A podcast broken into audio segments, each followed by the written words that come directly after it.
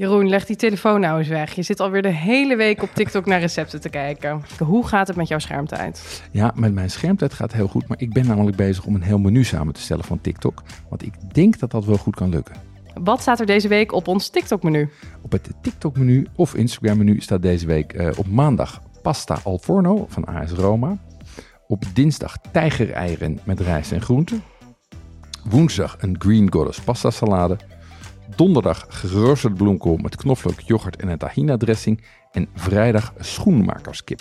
Natuurlijk. Ja. Ik ben heel benieuwd. De Green Goddess pasta salade, dat klinkt heel American en heel TikTok. Wat is dat precies? Ja, het is eigenlijk heel simpel. Het is een, het is een, het is een pasta salade, dus gekookte pasta en dan met heel veel eh, groene groenten. Groene asperges, erwtjes en ontzettend veel verse kruiden. Eh, basilicum, peterselie, dille, ehm, bieslook, allemaal door elkaar heen. Ehm, en je maakt het met, met, met of een, eh, of een andere korte pasta. En Green Goddess, dat heb ik. Ik heb een Green Goddess dressing dus wel eens gezien, maar ook een Green Goddess boter. Is dat gewoon die, die, die kruidenmix, zeg maar? Ja, die, die, die eh, Green Goddess, het is natuurlijk de Green Goddess dressing die er vervolgens overheen gaat, Ja. die het een Green Goddess salade maakt. Ik weet niet waarom het een Green Goddess en niet een Green God, maar eh, ja, dat is, de, dat, dat is wat het bij elkaar houdt. Ja, het klinkt lekker. Ehm, wel allemaal losse ingrediënten die dus eh, bij elkaar gehouden worden door die Green Goddess dressing. Nou, Mhm. hoe maak je die dan?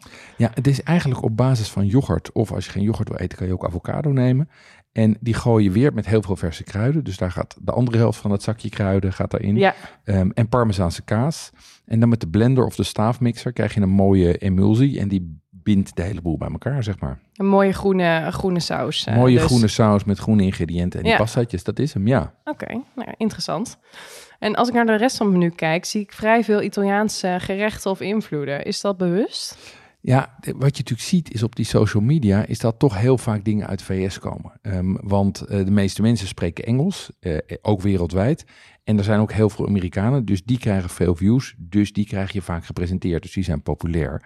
Dus, ehm, en het is eigenlijk een beetje Italiaansig. Ehm, en, en dat is natuurlijk in het Westen ook eigenlijk wel de populairste keuken. Al is het alleen maar vanwege de pasta en de pizza. Dus dat maakt dat heel veel van die recepten soort van uit Amerika komen en dan Italiaansig zijn. Ja, ja die aantrekkingskracht het. daarvan. Ja, maar je hebt niet alleen maar Italiaanse recepten. Nee, in mijn bubbel, maar misschien is jouw bubbel heel anders, zit ook vrij veel Mexicaans en Koreaans. En dan wel vaak weer de Amerikanen gemaakt, met een Amerikaanse invalshoek. Ehm, en die zijn voor mij vaak nog verrassender dan de Italiaanse. Want ja, allerlei variaties Ja. op pasta, die kan ik zelf ook wel verzinnen. Ja, Maar hier komen dan toch ingrediënten om de hoek kijken die ik, eh, die ik minder gebruik of waarvan ik minder, die ik minder toepas.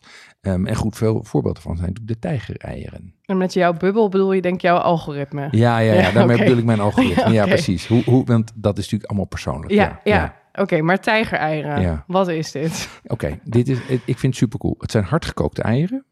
Die pel je en vervolgens bak je ze in de pan. Oké, Dus gekookte eieren bak je en dan krijg je Ja. een soort van beetje leer. Ja, zo'n laagje. Een laagje. Ja. Ja. dat is dus de bedoeling. Ehm, en daarna stoof je ze in een mengsel van gochujang. Dat is die, die Koreaanse eh, chili pasta. Ja. Die aromatisch en ook een beetje pittig is. Sojasaus, suiker, zout en bier. En vooral dat laatste sprak mij zeer aan. heel grappig. maar volgens mij, ehm, ehm, eh, als je eh, voor Indonesisch zo'n eiergerecht maakt, dan kook je ze ook eerst, bak Ja. je ze daarna en dan gaan ze nog in een saus. Dus Ja. dat is misschien een beetje gewoon die, eh, een Oosterse bereidingswijze daar, eh, daarvoor. Dat klopt, Da- Ja. daar lijkt het op. Ehm, en, en wat ik dus fijn vind is dat het vegetarisch is. Ja. Ehm, en omdat er zoveel saus bij zit, hoef je er eigenlijk alleen maar gekookte rijst en gestoomde groenten bij te doen. Want die saus is genoeg om het gewoon overal overheen te donderen. En eh, ja, dat is een zeer geslaagd gerecht. En waarom heet het dan tijgereieren?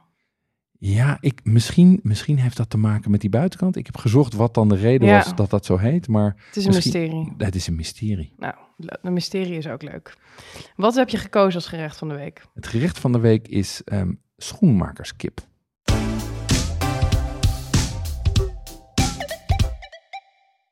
Tobanjan en tamarindepasta, Carnaroli rijst en de juiste tahini. yuzu sap en panko. Moeilijk te vinden, zelfs als je een goede speciaalzaak in de buurt hebt. Daarom zijn we heel blij met onze partner Pimenton.be, de webshop voor foodies en hobbycooks. Die bezorgen vanuit België in de hele Benelux voor maar 3,95 euro. Ga naar pimenton.be om te bestellen. Het tweede mysterie van de aflevering. Wat is schoenmakerskip? Ja. Schoenmakerskip, oftewel uh, Pollo Scarpariello. Ah, ik hoop dat zie. ik het goed uitspreek. want Ik heb er wel eens voor op mijn kop gekregen. Ehm, is, een, eh, is een gerecht uit de Italiaans-Amerikaanse keuken. En het grappige is, die Italiaans-Amerikaanse keuken, dat is eigenlijk een, dat is een hele eigen keuken. Dus dat is niet een soort van Italiaans, maar dan in Amerika. Maar er zijn hele eigen gerechten ontstaan. Eh, bekende daarvan zijn bijvoorbeeld chicken parm. Ook Ja, heel ja. Amerikaans. Ja, Ehm, Schnitzel met saus en kaas, ja, toch? precies. Eigenlijk, ja. Precies. En spaghetti en meatballs is natuurlijk ook, het klinkt Amerikaans en ze denken dat het Italiaans is, maar in Italië kom je dat eh, niet of nauwelijks tegen. Het zijn, het zijn eigenlijk gewoon hele rijke gerechten met eh, Italiaanse roots. En eh, nou ja, bij, bij deze schoenmakerskip, hoe maakt de schoenmaker zijn kip in dit recept? Ja, dat is de, dat, wat, wat je doet is je neemt kippendijen met bot erin. Die bak je met een krokant korstje. En, tegelijk, en vervolgens halverwege gooi je in die pan ook worstjes erbij. Italiaanse worstjes in stukjes gesneden of in hun geheel. Ehm, en rode paprika. Dus dat bak je allemaal een beetje aan. Ehm, en vervolgens maak je een stoofvocht wat bestaat uit zoetzure pepertjes. Dat zijn die, die peppadoes. Ik weet niet of je die kent. En Zijn die een beetje- kleine, die- die, die borrelhapjes. Ja, precies. Ja. Maar dan niet de gevulde met cream cheese erin, maar gewoon de, de kale. Die kan je ook zo loskopen. Oké, Ehm, die zijn een beetje pittig, maar vooral zoetzuur. Dan doe je de kippenbouillon bij en witte wijn. En dan stoof je dat geheel, zeg maar, met die kip en die worstjes. En dan krijg je dus malse kip met dat gekruide worstje in een zoetzure saus. Dat, eh, ik zag dat inderdaad ook in het filmpje, want eh, dit is dus van een TikTok-video. Ja. Maar er zat niet echt een recept bij. Als in je ziet het dan wel op beeld, maar dat kookt natuurlijk niet echt lekker mee. Nee, dat is, dat is natuurlijk het, dat is het vervelende vaak met TikTok. Dat Ja. het er heel aantrekkelijk uitziet en of- alsof je in 30 seconden iets, eh, iets Ja. lekkers kan maken. Ehm, maar gelukkig stond hierbij hoe het heette. Namelijk po- pollo, pollo scarpariello. Daar gaan we weer. Tweede keer goed. Tweede keer goed. Ehm, en dat heb ik even gegoogeld. En toen kwam ik terecht bij een recept van Kenji Lopez Alt. Natuurlijk een Ja. van de, de goede receptenmakers is Ja. in dit geval van Serious Eats. Ehm, dus dat heb ik gebruikt om te gaan koken. En op basis daarvan heb ik het recept vervolgens zelf uitgeschreven. Maar wel weer een beetje kijkend naar hoe dat filmpje eruit ziet. Dus het is een beetje een combinatie van die twee geworden. Ja. Ja, lukt dat dan een beetje? Want het is, het is bij zo'n video inderdaad, het ziet er heel aantrekkelijk uit. En ook, maar je kan ook niet echt koken en hem elke keer op pauze zetten en kijken Nee, wat je moet doen. Daarvoor Dus, gaat het te snel Ja, en je ja. weet niks over, over tijden. Ja. En over, maar goed, dan helpt, dan helpt zo'n recept van. Kenji Lopez Alt. En bovendien, eh, als je een beetje kan koken, dan, eh, dan werkt dat ook. Ehm, en eh, het, was, het was hier een heel groot succes. Wat ik zeg, die eh, Kenji Lopez Alt researchen recepten heel goed.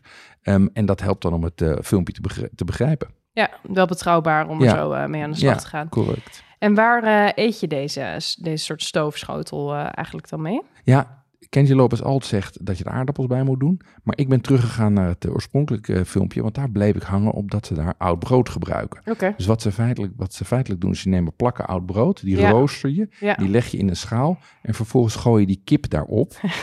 en dan trekt al dat sap Ja. natuurlijk lekker in dat brood. Dus dat vond ik wel een, eh, dat, vond ik een goed idee. Bovendien heb ik eigenlijk altijd wel oud brood liggen. Ehm, en, eh, en zo die, dat oude brood wat dan die saus opzuigt, dat, eh, dat vond ik wel een aansprekende Ja. combi. Het werkte heel goed. Goede restjesverwerking Goede ook. restjesverwerking, ja. En wat voor een brood gebruik je daar dan voor? Heb je nog een voorkeur daarin? Ja, kijk, je moet natuurlijk niet, je moet natuurlijk niet gewoon het supermarkt, eh, een, een supermarkt half eh, volkoren daarvoor gaan gebruiken. Tuurlijk niet. Dat wordt, nee, maar dat wordt een zompige bende. ja, ja. Ehm, wat je het best kan doen is een, vloer, een vloerbrood dat je zelf kan snijden. Zodat je lekkere dikke plakken kan, Ja. eh, kan maken. Het beste is natuurlijk een zuurdesem van een, eh, van een goede bakker. Eh, of wat ik natuurlijk doe is gewoon zelf gebakken brood.